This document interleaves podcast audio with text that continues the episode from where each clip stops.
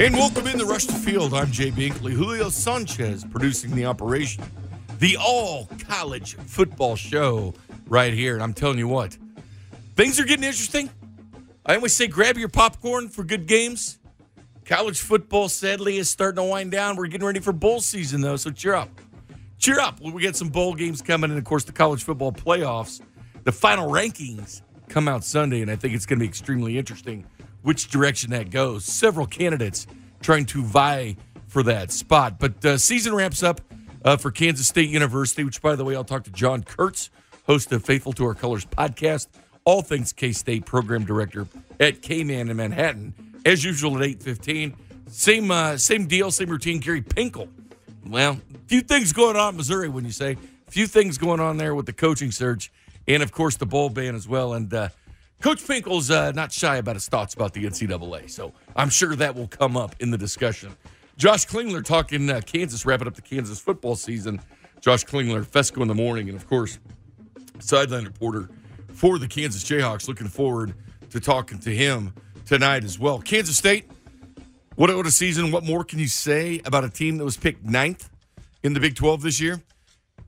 Coach Klieman finishes with eight wins. Everybody's talking about Matt Campbell. Great job that he's done up at Iowa State, but he hasn't had more than eight wins. You know, for Chris Klieman to come in here and do it kind of, but Bill Snyder, you know, Bill Snyder-esque. He's not Bill Snyder yet. He's not, but he's a guy at Kansas State that it's interesting, and I'll talk to John Kurtz about it because I'm curious what he thinks about it. He does not seem like the job hopper to me, and certain guys just aren't. Like Bill Snyder was never that job hopper. And, of course, in college football, that's what it's about. You have success, you move on to a bigger program, make more money, you know the routine. And the old school guys like Tom Osborne and those Bobby Bowdens, they're just not there anymore. But look at Gary Pinkel. You know, he was at Toledo, all-time wins leader. He did get a job at Missouri, but he's still at Toledo long enough to become the all-time wins leader. Goes to Missouri. And you know what, Coach Pinkel, one of those guys that was never fired, which is huge because usually guys are hired to eventually – be fired. He wasn't. He got to go out on his own terms. But Kansas State was looking around. Chris Klieman, one double A, North Dakota State, four national championships there and three as an assistant, two as defensive coordinator for Craig Bohl. But for what he did at Kansas State this year, finishes with eight wins. Kansas State's going to a bowl game. Uh, maybe Camping World in Florida's in their sleeves or in Memphis, the Liberty Bowl, that could be there. I know that most K-State fans would prefer to go to Florida than Memphis, but usually, you know, fifteen, twenty thousand K-State faithful go to the game. So Sunday we'll find that out when they do the selection show. They'll do the bowl games as well. But Chris Klieman at Kansas State, and this this is the thing about Kansas State this year. You look at the schedule. Like, which were the real important games for them to win? Was it at Oklahoma State? No. Was it against T C U? No. Was it against Texas Tech? No. Was it against West Virginia? No. The game that they played on Texas. The ones that he needed to win, there's about four of them. Mississippi State, and Mississippi State's not great, but it was beating the team in the S E C. Not only that, but a team that went to Manhattan last year and had their way with Kansas State. So go to Mississippi State, win that game. All right, that's a pelt on the wall. For him to beat Oklahoma in the top five and Oklahoma in the Big twelve championship game, still a chance, um, a fairly decent chance to get into the college football playoffs. They beat them in Manhattan. And then they go play Kansas and beat their in-state rival that's trying to fight for those recruits as well. Beat them thirty-eight to ten. Important game. And then I think this last one against Iowa State. Iowa State's a team that leads the nation in points scored in the fourth quarter. It's a team that came back on Kansas State before. A program kind of vying for the same recruits. A program kind of on the rise in Iowa State. That's already kind of got there. Kansas State, that win against Iowa State was bigger than we think. And the fact that he did beat Mississippi State in the S E C, beat a top five team in Oklahoma, beat his in-state rival, and then, of course, beats an up-and-coming team like Iowa State, finishing eight and four on the season, five and four in the Big twelve. That is good for one, Chris Klieman. It's been fun to see his coaching style. It, it once again, it, it is very tough. Very tough to replace that legend, but it was Kansas State twenty-seven, Iowa State seventeen, heard right here on six ten Sports Radio. Thompson, a knee, and that's it. Kansas State has knocked off Iowa State. They win the ball game twenty-seven seventeen. Now, as far as Missouri, you know, Missouri fires Barry Odom. They're going a different direction. Of course, the N C double A came out and said, Mizzou, you're not in the bowl game this year. Would being in a bowl game have saved Barry Odom's job? I don't think so. I think the writing was on the wall. Barry Odom has had five-game losing streaks in three of the four years that he's been at Missouri. You just can't do that. And I know the sentiment from a lot of former players. Barry Odom's a very likable guy. The players like playing for him. I liked Barry Odom, loved when I met him, but he wasn't winning. And the bottom line is, this is a production business. You're in the S E C. They've got the facilities. Gary Pinkel woke up one night, calls Mike Alden, who was the A D at the time, and said, hey, we got we, we to catch up with the Joneses. We have to build, you know, something on the, on the side. We need, the, we need weight rooms. We need the facilities. So they do that. And the South End Zone project became a reality, came to fruition at the University of Missouri, given that competitive advantage where you could compete with the teams in the S E C. So they have that. It is the only Division I team in the state of Missouri. You look at the population of this state. Well, I'm in Kansas right now. I get that. But the population, I live in Missouri. But the population of Missouri compared to like Iowa or Kansas, far less populated than the state of Missouri. But what do those states have? They each have two Division I programs in Iowa, Iowa State, and, of course, Kansas in Kansas State, in the state of Kansas. I think it's a good job. The S E C prints money.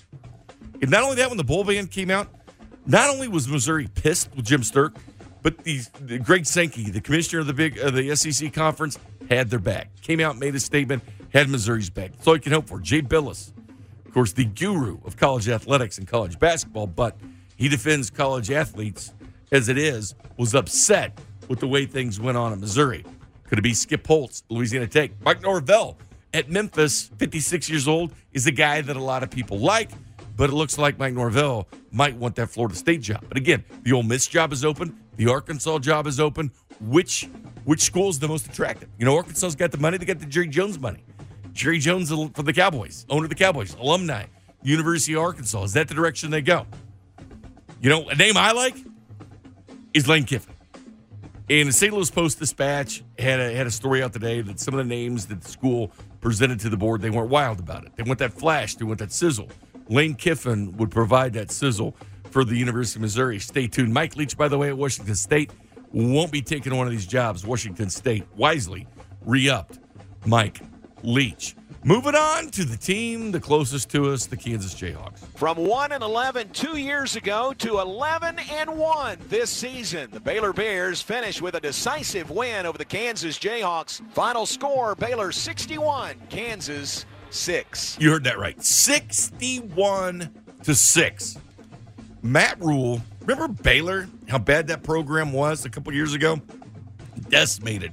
Had some problems. Art Briles ran. The Baylor it became kind of a football dynasty. They were good in football and basketball. Baylor was doing the right things. Matt Rhule, to me, coach of the year at the N C double A. To finish where he did, problem was he did choke that game away to Oklahoma where they had a twenty-five point lead at home. They get a chance to face the Sooners this weekend in the Big twelve championship game. We'll talk much more in depth with uh, about these programs. John Kurtz, Kansas State, Gary Pinkel, Missouri, and Josh Klingler for the University of Kansas. But other games, it was kind of rivalry weekend, a rivalry weekend around college football, including Alabama losing at Auburn. Alabama's not gone to Auburn, Jordan-Hare Stadium, and one where both teams are ranked. Cole Nix takes a knee. The coaches, through the maze of bodies out there, make their way out to midfield. Auburn fans jumping over the walls. That'll cost them, but they don't care at this point. The students don't. They come up with a forty-eight forty-five win. Not only that, Julio, I don't know if you watched it. It made the highlights. People were jumping in the bushes. They got these bushes around the field, and they were getting lost. They were jumping in the bushes and getting lost. Auburn beats Alabama forty-eight to forty-five. Alabama can kiss the college football playoffs goodbye. Minnesota, snow. Wisconsin, Minnesota for a chance to go to the Big Ten title game. Paul Bunyan's axe, one of the great rivalry trophies, up for grabs. As time winding down here in Minneapolis.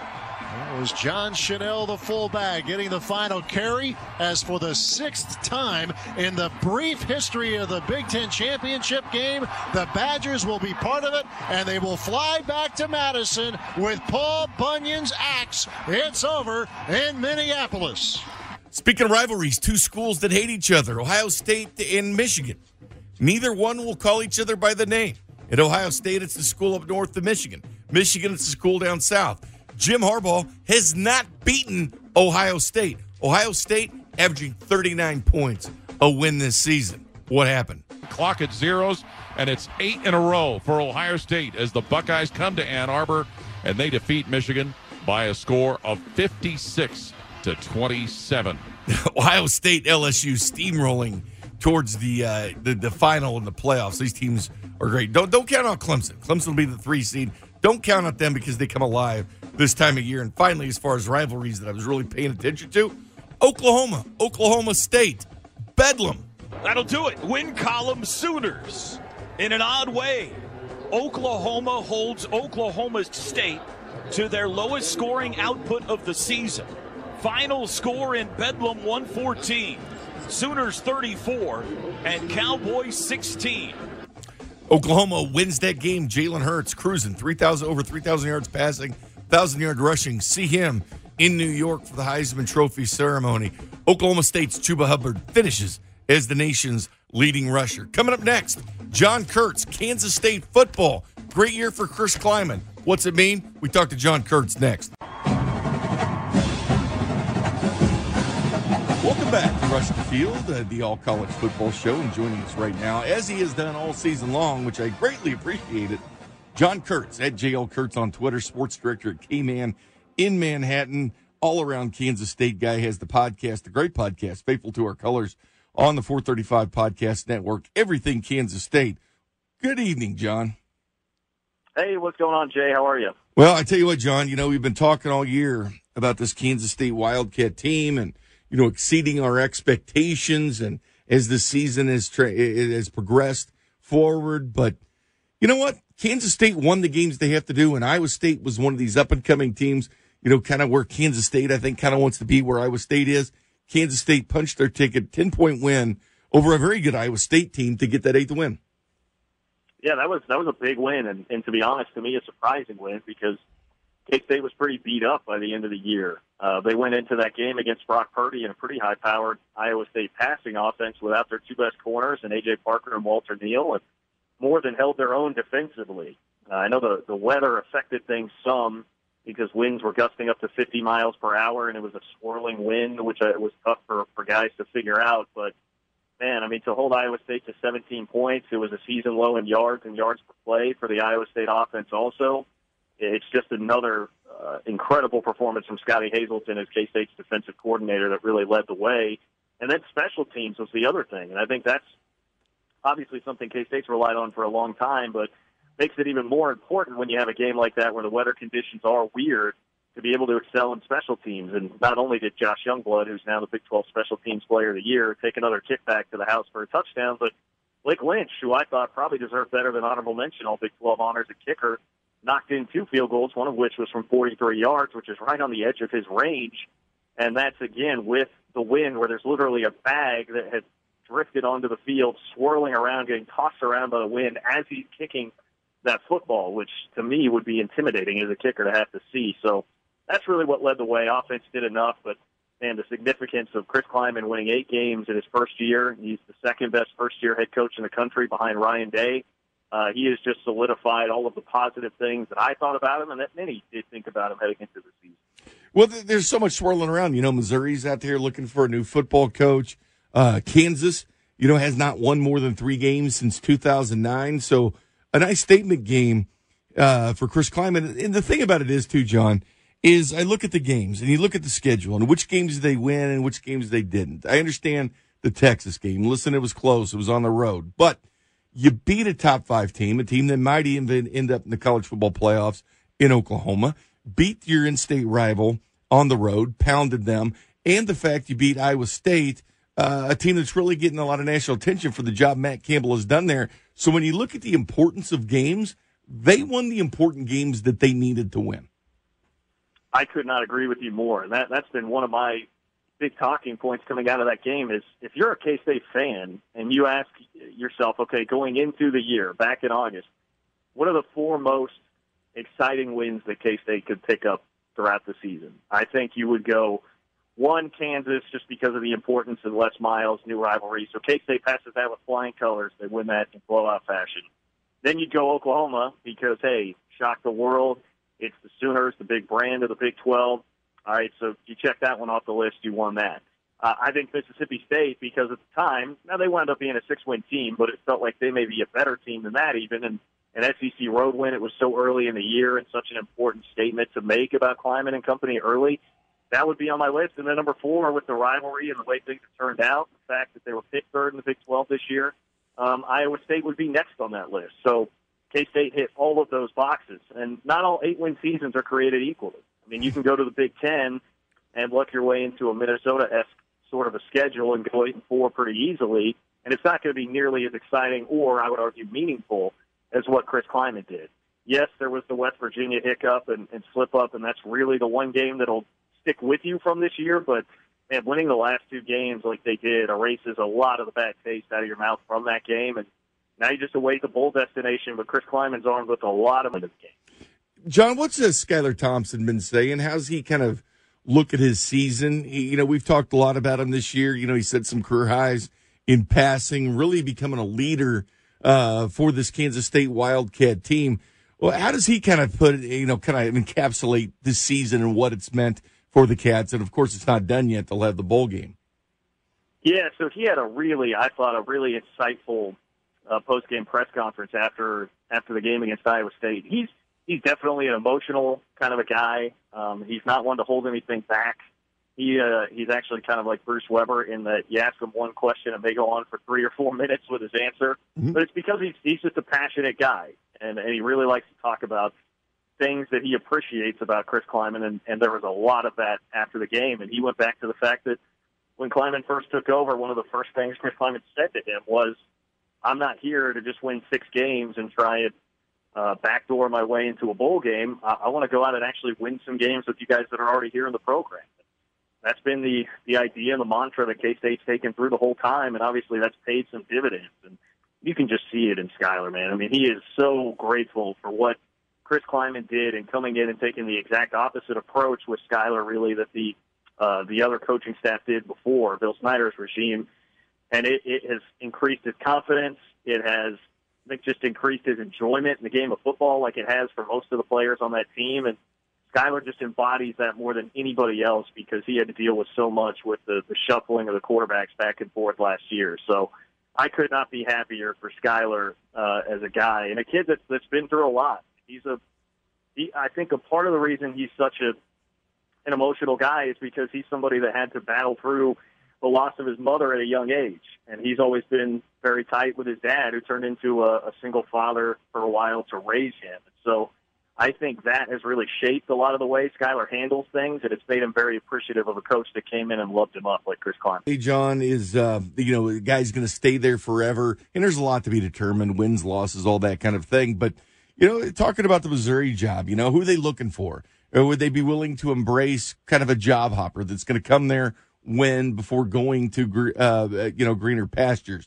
And I, you know, I, I don't really have a feel on Coach Klieman. I mean, he seems like a type of guy I could see being a lifer there. I really do. I mean, I don't know what his sentiment is, how he seems to really enjoy himself in Manhattan, Kansas. But obviously when you have success, people are going to come calling at some point, uh, what you do to the program. But I just don't have a feel one way or the other because, you know, he's a very loyal guy and I, I don't know what his future would be.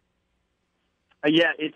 I think the read I have on it is pretty similar to you. I, I think there's a lot that would indicate that compared to what your typical up-and-coming coach in a situation like him would be, uh, Chris Klieman is much more likely to stay than than your average uh, coach there. And and base, the biggest reason for that is Gene Taylor, because Gene Taylor is the guy, K-State's athletic director, that gave, obviously, Chris Klieman his shot to move from F C S to the big time, the Power Five college football. But it goes deeper than that. I mean, those two go back, obviously, to their days at North Dakota State.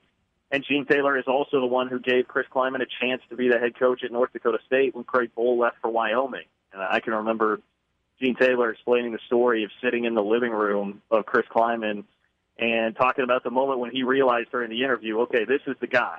This is the guy that I'm going to turn things over to, which, you know, I know we can talk about it being a smaller level of F C S, but that's in that community, the Bison and the success that they were having, that was a giant hire for North Dakota State when Craig Bohl left to make sure that you kept that ship going in the right direction. And Gene Taylor faced a similar set of circumstances in making that hire. And so I think there is there is a lot of loyalty from Chris Kleiman's part on that. And I also think Gene Taylor understands, I need to treat this guy right. I need to make sure that we pay him appropriately.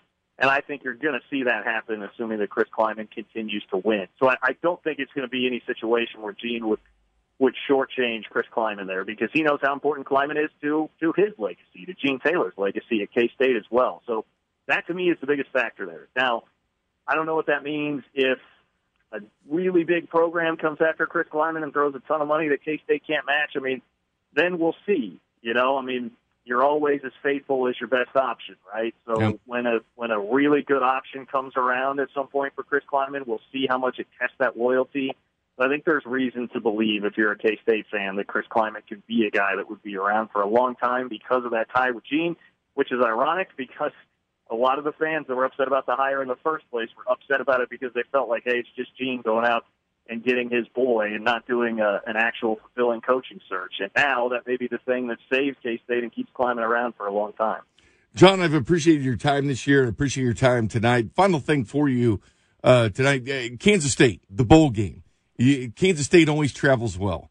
Uh, do you expect uh, the same for Kansas State Wildcat fans? Get excited heading to the bowl? I think as long as it's not the Liberty Bowl in Memphis. That, that's the one that does that not have very much excitement from K-State fans around here, because uh, I, I haven't checked what the opponent would be in that game in a little while. I know well, for a while it was looking like Kentucky or Tennessee or something. So I, but K-State was just there in twenty fifteen, and nothing against the Liberty Bowl, but the stadium is not very nice.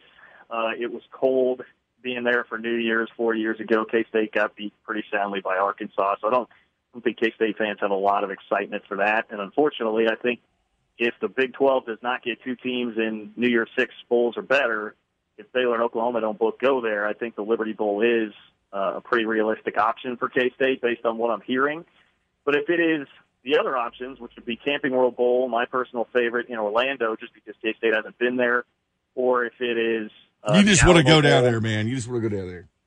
Yeah, well, that, that is true. Yes, I, I want a new destination. K-State's right. Never played a bowl game in Florida. So I would love to go to uh, the Camping World Bowl. Plus, Notre Dame might be the opponent of K-State. Uh, That'd be fun. There, which would be really exciting. But the Alamo Bowl and the Texas Bowl, I think, would do pretty well with the fans also, if, if those wind up being the destinations. Now, K-State obviously has been to both of those bowl games as well multiple times, but I think being in Houston and San Antonio, in particular San Antonio, K-State fans would travel well. So it's just tough. There's so many moving parts at this point as far as what happens with Baylor, what happens with Oklahoma. Does the Alamo Bowl want to take Texas? It sounds like the Camping World Bowl is very much, I mean, their sights set on Texas. There's just so much that can happen between now and Sunday. But the good news is K-State will be headed somewhere with a chance for a ninth win no matter what happens. John, appreciate the time. John Kurtz, uh, program director at uh, K-Man in Manhattan, host of Faithful to Our Colors podcast, all things Kansas State four thirty-five Podcast Network. John, have a good evening, and uh, thanks for joining us. Absolutely. Appreciate you having me on all year, Bink. Time to switch uh, gears to the University of Missouri. Coach Gary Pinkel is, is going to join me, and I'm curious about a couple things. Obviously, the Barry Odom thing. Want to talk about his thoughts about Barry, and also I'm curious if he's going to be part of the search committee at the University of Missouri. We'll talk about that, and I'm sure the N C double A will come at, up at some point. Gary Pinkel next. Joining us now as he's done all season, the former head coach of the University of Missouri, the all-time wins leader there, and Toledo, and also, uh, of course, we've talked about it a lot. That great book, Christmas Time, is coming around. Go to Gary Pinkel dot com or G P made dot com. Dave Matter wrote the book uh, with Coach, and uh, Coach Nick Saban wrote the foreword with that, and we'll get back to that in just a second. Coach, good evening. Good evening. Coach, uh, well, the season's done for the University of Missouri, and a lot of changes. Uh, coaching changes um, are never easy. Um, they're always talked about uh, quite a bit. Uh, you know, you know, people are chasing airplanes and everything else. You never know it. But uh, I, I guess just first of all, your, your thoughts about uh, Coach Odom. Well, first of all, you know, it, my business is brutal at times. You know, it's uh, it's a coaching business. Um, I think, you know, there's a lot of money, more money than there's ever been in, and people don't want to hear about your problems or concerns, and I'm talking in general. Uh, administrations have to make, you know, decisions, we uh, huge financial decisions, and because the impact of this, especially football, on the university and the success of it is huge. So, you know, they had to decide what they wanted to do. You know, obviously I wasn't a part of it at all. You know, I, I certainly uh, appreciate what Barry did, and, uh, and the good news is he'll rebound and uh, grow from it all. But uh, now it's, uh, you know, Jim Sterk out looking for, uh, find the right right uh, guy to come in. And um, it's always a challenge, you know. It's, uh, you know, it's, it's, it's, you get a guy with experience, you know, bring a guy in like that generally from probably a little bit smaller type school, or you bring a guy in that's a coordinator at, uh, at, at the high level. So there's a lot of things to look at. And at the end of the day, Uh, you know, in our business, uh, generally, is as good as a coach is, has a lot to do with, with the direction the program's going to go. Coach, how hard is that? Does it go through a, a guy's mind as a coach a lot? Are you just kind of focusing on the next game or what you can do or your players or recruiting? You know, how often do, do, do coaches think about that? You mean think about getting fired or thinking about... Well, they just, uh, just, the, just, the, just the, you know, extensions, uh, the school releasing you. I mean, just all the things that go through a coach's head. Yeah, well... I, I think that's tough. I think, you know, we all know, you know, if, if, if, you know, if your team isn't playing as well as what you like, and, you know, and if you do that for a number of years, you know, I think I've been on edge in my first four years, and I inherited a program two in season seventeen years. We had a change of culture here, and it was so hard. And so we would, you know, you know, for me, and losing, losing, and losing, and then the next, the next eleven years, or, you know, we went to nine bowls. All this five championships in an eight-year period of time, mm-hmm. um, but it's you. What you do is it's it's a lot of stress and has a huge impact on families. You know, all of a sudden, you know, you don't have a job. Uh, there's certainly buyouts that they have and different things like that, but it's very disruptive uh, to families. It's just it's the bad part of a great profession, and uh, you know, we all got to deal with it. At every sport's the same way. Um, you know, at the end of the day, you know, it's. Uh, I'm very lucky, you know, probably ninety-five percent of the guys that coach will get fired at one time or the other. I, I was fortunate I never got fired, so even as an assistant coach, so I've been very, very lucky. Yeah, I mean, yeah, to, to go through your career like that, that's, uh, you know, an unbelievable accomplishment. And, Coach, you know how things go. I mean, you you were rumored at different places. I, I don't know how you guys block that out. You know, when people are thinking, are you going to stay? Are you going to go? Are you going to look at another school? I, I just imagine some of that stuff. I mean, coaches say they're not distracted by things, but I think when your name is mentioned to places, it's got to affect you. Yeah, it really does. I, I remember this when I when I became head coach at Toledo. It was my first head coaching job, and obviously they had a plane pick me up in, in Seattle, and I was leaving Don James at Washington. I've been there twelve years, and we just won the Rose Bowl um, against Iowa. And I went to Coach James, and and uh, I, I said I hate I would say goodbye to him before I went up. Got got jumped on the plane. And um, I walked out, said goodbye to him, and I walked out, and I stuck my head back in his office. I said, Coach, you have any words of wisdom? I have no idea why I did that. And he said to me, he said, uh, yeah, Gary, and he, his glasses, you know, took his glasses off, reading glasses off. He said, look at me, when things get tough, he said, they're going to get really, really tough. You focus on doing your job and only your job. And you go hour by hour every day, and you keep all the noise out. And he says, because if you don't, it'll eat you up. It'll eat you up. And I walked out, you know, I'm thirty-seven years old, you know, I'm going to be the new you know, head coach at Toledo. Mm-hmm. And all of a sudden, uh, I said, well, that was okay. You know, that was okay. It was that, that wasn't profound, but it became profound soon as I became a head coach. Found out that that's no question. And what you said, you have to learn, um, you have to really learn on what you can, uh, Jay, and what you can't do. And you have to keep focused on your job, because if you get caught up, it's even a lot worse now than it was, you know, back then when he told me that. It was years and years ago. But uh, it's it's it's there's a lot of noise out there. You've got to learn to focus on doing your job, and you also train your kids to do the same thing. You got to get in a circle of the wagons a little bit. You know, we're the team. Nobody lets nobody nobody gets outside of, of the team. We all keep everything internal. You kind of get them to take a pride standpoint, but you certainly have to dress with your team, your coaches. and uh, you know certainly uh, you know with your staff, because it's, it can get brutal. Coach, uh, as far as going forward in the future, I know that the that the school really values your opinion. You you part of any coaching search at all, or you give input in that? I mean, what's kind of your role? No, I I, you know, I I I really you know I think that's you know something that Jim wants to do with you know, his own. He's got a good group of people around him. Uh, he has called me a couple times, but certainly you know that's he's he's he's uh, it's it's a it's a tough call. I mean, it's hard to do. It's hard to pick guys up, you know. And the, you know the old thing: if a guy's a good coordinator, you know, then they become a good coach. It has nothing to do with it. You can be the best coordinator in the world. You can call defenses better in the country. You can call offensive plays better in the country. That has nothing to do with operationally running a football program. You got to be a C E O. You have to be, you know, operationally, you know, run hundreds and hundreds of people, and um, it's uh, it's a tough call. So um, I think he'll do a great job. And historically, he's done that in his jobs that he's that he's that he's done. This isn't the first time he's done this, and uh, hopefully we get uh, somebody really special in here. Uh, the university right now with the with the end zone, our, our facilities are as good as anybody in the country. There's a lot of things set in here. You know, can you win five? You know, can you win at, at a high level here? Yeah, we had an eight-year period of time. We won five divisional championships, five ten-win seasons, and national rank all those years, and once fifth, once fourth.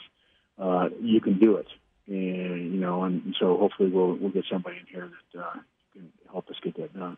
Well, Coach, you proved it can be done. Uh, you went to the S E C title game twice. I look at this job and I think about the population of the state of Missouri and just that one Division I school. And I think of Iowa and Kansas, you know, far less populated, but two Division I schools. It's in the best conference in America, in my opinion. Uh, the talent pool around Kansas City is getting so big. And, of course, the talent pool around Saint Louis. I mean, I, I look at the Missouri job as really a really coveted job for our coach. Yeah, and that's really important. That was one of the things when we when I we came here, you know, although some schools wouldn't let us in because of their the problems they had with some of the you know the people in Mizzou prior to us, you had to work through all those things. Um, but you know, there's a real I think the high school football's improved dramatically. Uh, I think the coaches do a great job. We got to the point where we getting we were getting between eighty-five and ninety-two percent of the best players every year stay here, and that's why we started winning all those games. That's why we had all that success. Obviously, obviously out of state's important too. You know, that's evaluation. That's a lot of different things. But you know, you got you have a home base here, and everybody always talked about how good Missouri should be, but never really got there. Well, you know, there's a lot of things we didn't accomplish, but you know, we did make a lot of strides, and um, you know, certainly that's going to be a priority without question. And you know, obviously, I'll do anything out the university as I can. Coach, I, I, I did not like the decision by the N C double A not let those uh, those guys uh, go play in a bowl game. I will say this. It was nice that the commissioner of the S E C had Missouri's back. It was good that people nationally that are, you know, pretty respected in, you know, just college athletics like a Jay Bilas, you know, had Missouri's back on that, and they did. And uh, I, I think that was good to see, knowing that uh, a lot of people did not like that decision. Well, uh, you know, you know, I talked about that a little bit before. I, mm-hmm. I just, I'm just, uh, I think it's embarrassing. I think it's the inconsistencies of the N C double A is is is is uh, it's laughable.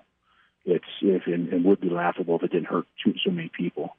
Um, I think it was extraordinarily uh, high uh, things that they, they that they put against us, and, and that we had to swallow. Uh, and, um, you know, it's uh, very unfortunate, and we'll, we'll be able to overcome those things. But, uh, you know, I'm, I'm I'm a person that, you know, if you if you get caught speeding, you get a ticket, you deserve a ticket. And, you know, just we just want it to be right and fair, and they you couldn't do it any worse than that. I'll give you one quick example. You know, when I was there, you know, all the years we had there, we had a rule that you as a coach could never talk to a tutor. You could never, ever talk to a tutor, ever. And so you couldn't call a tutor up and say, how's Johnny doing? Or can you help Johnny with this test? You can't do it. You can't do it. So we we we had no control at all, and there's one row of persons out there.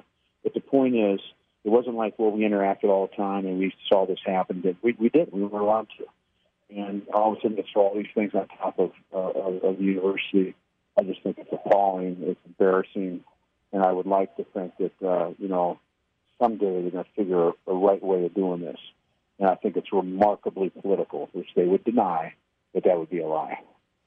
Well, Coach, uh, great stuff. I've really enjoyed talking to you this season. If people, again, hey, what... other than that, Jay, I don't have a comment on it. So what's that? I said, other than that, I have no comment. I know there's certain things you will talk about. I know that this is this is one of them, but I always appreciate your honesty, and I think a lot of people agree one hundred percent with you. And Coach, I've always said easiest thing to buy for Christmas is a book. I've got to, if you've enjoyed uh, Coach Pinkel and some of his thoughts, not only on football but life and business. Uh, check out his book, The hundred-Yard Journey, uh, with Dave Matter and the foreword by Nick Saban. Easiest place to get it, just gary pinkel dot com. It's just right there is, is a tab for the book, and also g p made dot com as well. Coach, uh, I, I've really enjoyed the conversation with you this year talking about Missouri. I respect your candidness and your honesty when it comes to things. Well, it's been fun, and, you know, obviously Kansas City's been very great, great to us. And, uh, I saw, I saw the lighting down at the plaza. Oh, yeah. Time. You know, it was fifteen years I was coaching, and last couple of years we were doing some family things. I couldn't get there, so I was down there, and it's just a great place. And uh, I appreciate being a part of it, and uh, that's Chiefs now. It's going to be a pretty big game this week. That's right. Thanks a lot, Coach. Okay, bye. There you go, Coach Pinkel right there. Well, it's time to turn our attention to the Kansas Jayhawks.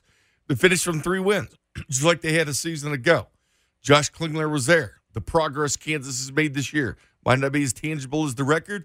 What progress was made? What steps are they taking? We'll wrap the season up for the Kansas Jayhawks with Josh Klingler next. Welcome back to Rush Field. Jay Binkley with Julio Sanchez. That was Dayton Hughes just a little bit ago in that commercial. He and Joe Mays host the Players Only, six o'clock Thursday night on six ten Sports Radio. If you missed tonight's episode, it's really good. Go to On Demand, six ten sports dot com. Uh, Kendall Gammon, uh, Chiefs broadcaster, former Pitt State Gorilla, in the house. National champion Pitt State Gorilla, plus the former long snapper for the Kansas City Chiefs. You can check out the full interview there. Joining us now, the uh, Coast, Fesco in the morning, five fifty-eight every day right here on six ten Sports Radio and Kansas Jayhawk sideline reporter Josh Klingler. Josh, been a fun year, my friend, but it's got to come to an end at some point. Yeah, you, you'd like it to, to end every year with, you know, a few more wins because, man, it's it's it's it's pretty rough to look at the, the history of the Jayhawks over the last decade or so. And we were kind of talking down the stretch about, you know, it's trying to be able to get four wins and something that hasn't happened in a decade at Kansas. And uh, uh, certainly the, the last game, one to forget, they did not perform well in that game against Baylor, but, you know, did show some signs at, at various points during the season. Unfortunately, you'd love that final kind of that final grade to be one you, you like with a performance that was pretty good in, in the finale, and they really got uh, really got drubbed by Baylor. So got to flush that one for the guys that are coming back. And then Les Miles and company out on the recruiting trail immediately following uh, the game out on, on Sunday and into this week and getting into a lot of homes and trying to talk to a lot of players and, and hopefully uh, recruit some, some reinforcements to uh, to build this thing up in, in year number two. Kling, did you happen to get a good look at uh, Matt Rhule, the coach of Baylor? Is that a vest he wears? What What is that thing he wears all every, every week? Yeah, yeah. I actually I, I delved way deep into it. I, I read a story about it. It was there was written a story about, about this vest and how he, he wore it early on, and then he decided to wear it all season long. And yeah, they, they don't actually sell it in the uh, in the uh, the uh, the, the uh, athletic gift shop because it's it's not for sale. But well, that's dumb. There's a big demand for it because yeah. You know, fans want to buy it, but it's it's ugly. I, I think it's, that's an ugly look, but it works for him. You know what, though? He might be coach of the year in N C double A, and I, I wouldn't yeah. blame it. I think he's doing an excellent job. They'll play the Oklahoma Sooners in the Big twelve title game this weekend. And, Kling, there was three wins for the Kansas Jayhawks, but you know, you're talking about a quarterback, and Carter Stanley gets over five thousand yards that, you know, for a career, and, you know, he's going to be gone now. And, you know, it wasn't really Les Miles' guy, Pooka Williams. Uh, first Kansas running back to have one thousand yards in back-to-back years since Gale Sayers. What positives do you take away? And it's hard to judge Les Miles. Always hard to judge a coach in his first year, especially college football. What are some of the small things that you think they can build upon next year? Well, I certainly think the, the confidence that they can play with teams in the Big twelve is the biggest thing. I think players kind of told me uh, down the stretch that there was a confidence level. Pooka Williams was among those that, that said it was, you know, hey, we don't feel overmatched when we go out on the field, and I think we had the confidence to play with teams. Now they have to prove it. Um, certainly, you know, they got a lot of skill players back on offense. Um, the wide receiver group, I think, is going to be as good as any in the conference coming back next year. In the uh, the three of the four top wide receivers that are coming back, along with Pooka Williams at that running back spot, uh, the quarterback's a big question. Les Miles was asked about it in the post post-game uh, news conference, and said, kind of, what's your, you know, what are you, what are you looking for when you're out on the recruiting trail? What's the biggest need? And he said, we got to go find a quarterback. So I don't know if that quarterback's on campus. It may or may not be. Um, Thomas McVitie, who we thought going into the fall might be the starting quarterback, you know, didn't play at all all season long, uh, other than a kind of a few snaps and kind of kind of some gimmick formations. Um, I believe that the coaching staff um, does like Myles Kendrick, the redshirt sophomore who played a couple of years ago but really hasn't done anything uh, since. Um, Torrey Laughlin's an interesting possible candidate for that quarterback spot. They used him as kind of a Uh, a running back, hybrid athlete-type position this year, but he may get some opportunities at snaps. But I don't know. Uh, it starts with the quarterback for me, because I think uh, that's your best way in college football, right, to make yeah. yourself relevant. They got to go and find a quarterback. If it's not on campus, uh, they need to get one and get one soon to get uh, things pushing that offense. And like I said, I think there's going to be some good pieces around whoever plays quarterback. So it wouldn't be a bad situation, I don't think, to step into. It's almost like Kansas, if they go out and get like a three-star guy, you know, to be there, they can redshirt, groom, you know, a, a Les Miles guy, and a JUCO transfer quarterback, you know, just to get them by. And the quality of JUCO transfers out there, we know the state of Kansas is loaded with junior colleges. That That's that's a route that a lot of coaches make, and, and I think that might actually be a good path for Les Miles. Yeah, and, and to find one that, you know, can, can step in and play right away might be the, the, the best option, or, you know, I don't, I don't know who's out there from the graduate perspective, but I'd always be scouring that as well, at least internally. I'd, I'd kind of go that graduate route and uh, and a freshman, right? Kind of couple those things. Mm-hmm. Hopefully you can bring along somebody. That's the biggest question, though, uh, along the offense. Defensively, um, you know, I think they need to they need to find or get a little more athletic. I didn't think they looked as athletic on the defensive side this year, um, especially at the at the linebacker spot. They had a couple of young kids playing there, and hopefully uh, they can build into something. But I think uh, they have some work to do defensively. They at times got kind of chewed up and spit out. Certainly that last game uh, was a, a big indication of that. So they got some holes to plug along the defensive line. Probably need to get a little uh, speedier at the linebacker position, and you can never have too many corners, obviously, and safeties when you're playing in the Big twelve, and they graduate sure. some experienced guys in the uh, the secondary. So I think quite a bit of work to do on defense. And one thing you do have is Les Miles. He knows how to win. He's won a national championship. That That's good for Kansas. They have a coach that no matter who he's playing against, you like the you like the X's and O's. If he gets the talent to the right level he wants, you know the coaching is there. And then, and that's often some of the hardest times or so, hardest people to go find. Kling, final thing for you. Where does Kansas kind of sit with the renovations, the things that they want to do for that program? Obviously, you know, Jeff Long comes in there. I, I think the Les Miles, you know, a big name. The boosters like that kind of thing. Where does Kansas kind of sit on that? Well, I don't know that they have to do a lot in terms of uh, kind of practice facilities. I think I think the stadium issue is going to have to be tackled at some point in time. That seems to be one that's gotten kind of stuck in the mud a couple of different times. I, I don't think that that really comes until you have ultimate success. But um, their their uh, locker room, the weight room, the practice facility that they uh, just opened this past year are all top-notch. So they're certainly uh, in the mix to have those types of facilities. I think the biggest project is the uh, the stadium, uh, when and if there's enough uh, momentum to go ahead and do that. But I think everything else, they have to feel like that they can compete in, in those areas with a lot of the big boys. They've spent some money, and, and certainly that, that indoor practice facility that is the is the newest uh, feature is as good as any in the in the conference. So I think they're pretty good from that standpoint. And then uh, once you get up and rolling, I think then you go back again and ask for dollars to sure. to, uh, to bring the stadium up to snuff. Josh Klingler, Fesco in the Morning, co-host five fifty-eight in the morning tomorrow. He's the uh, sideline reporter also for the Kansas Jayhawks. Josh does a ton, a ton. of things. Kling, I've enjoyed the uh, K U analysis all season long. I really appreciate it. I wish we do, we're doing more, but I guess once there's a bowl game, we'll do another. Huh? we'll, we'll, we'll do it at that point. All right, Kling, we'll catch you later, buddy. All right, thanks, Bink. There you go, Kling, right there. Now it's time. You know what? We're getting close to the Heisman. You know, we're getting close to the guys being invited. Here would be my top five for the Heisman Trophy. I love the Heisman Trophy. It's fun. By the way, you like the Heisman too? Football and Barbecue Podcast. Shameless plug. six ten sports dot com.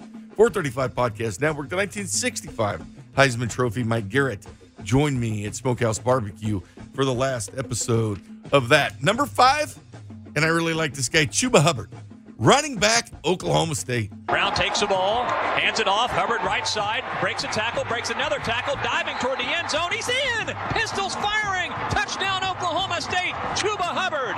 A lot of fun to watch. Led the nation in rushing. one thousand nine hundred thirty-six yards, twenty-one touchdowns, but a nice, cool, crisp six point three yards per carry. Four games over two hundred yards this year, including two ninety-six against Kansas State this year.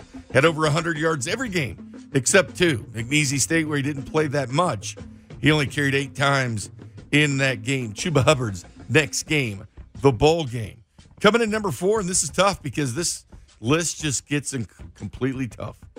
Jonathan Taylor back in there, and Cohen will give it to him. Over the right side, inside the ten, inside the five. Touchdown, Jonathan Taylor. Man, has he been fun to watch the three years at Wisconsin. Big reason why they're in the Big Ten title game. Uh, he actually broke uh, former uh, Georgia great Herschel Walker's record for the most rushing yards through their junior season in F B S history. In the forty-five to twenty-four win over Purdue, uh, recently ran for two twenty-eight yards or twenty-two yards on twenty-eight carries, making it twelve times he has broken the two hundred yard barrier in a game. Incredible work in his career for Jonathan Taylor. Number three. Snap to Hurts, back to pass. Looks left, pulls it down, wants to run it himself. twenty-five to the twenty. Has room, makes a move. fifteen, watch out, ten five. He's a one-man show. Touchdown, Jalen Hurts. Jalen Hurts has been fun to watch. This guy was twenty-six and two at Alabama before he transferred to Oklahoma. In the Big twelve title game, outside shot. And a, a decent shot if things play out their way of getting into the college football playoffs. Listen to these stats. three thousand three hundred forty-seven yards passing, thirty-one touchdowns, six picks. But on the ground, one thousand two hundred seventeen yards rushing, eighteen touchdowns. That's a cool forty-nine touchdowns for Jalen Hurts. Number two. And you will see this guy in the playoffs. Fields in the shotgun, gets the snap, looks to throw, looking left, looking left, running left, still holding the ball as if to throw, cranks and fires toward the end zone. Wilson's goal for a touchdown, Garrett Wilson. The Justin Fields, two thousand six hundred fifty-four yards passing, thirty-seven touchdowns, just one interception. At another four hundred seventy yards on the ground and ten touchdowns, Justin Fields will be in New York. And the number one leading Heisman Trophy contender, who will win it? Burrow in the pocket, has all day, launches deep down the field, has Chase, caught at the thirty-two, down the middle of the field, he'll take it to the house, touchdown, Tigers! Joe Burrow, L S U, the former Ohio State transfer. Huge thanks to Julio Sanchez for producing the operation. John Kurtz, my K-State guy, Gary Pinkel, Mizzou, and Josh Klingler, Kansas. This has been Rush the Field. See you next week. Rush the Field with Jay Binkley.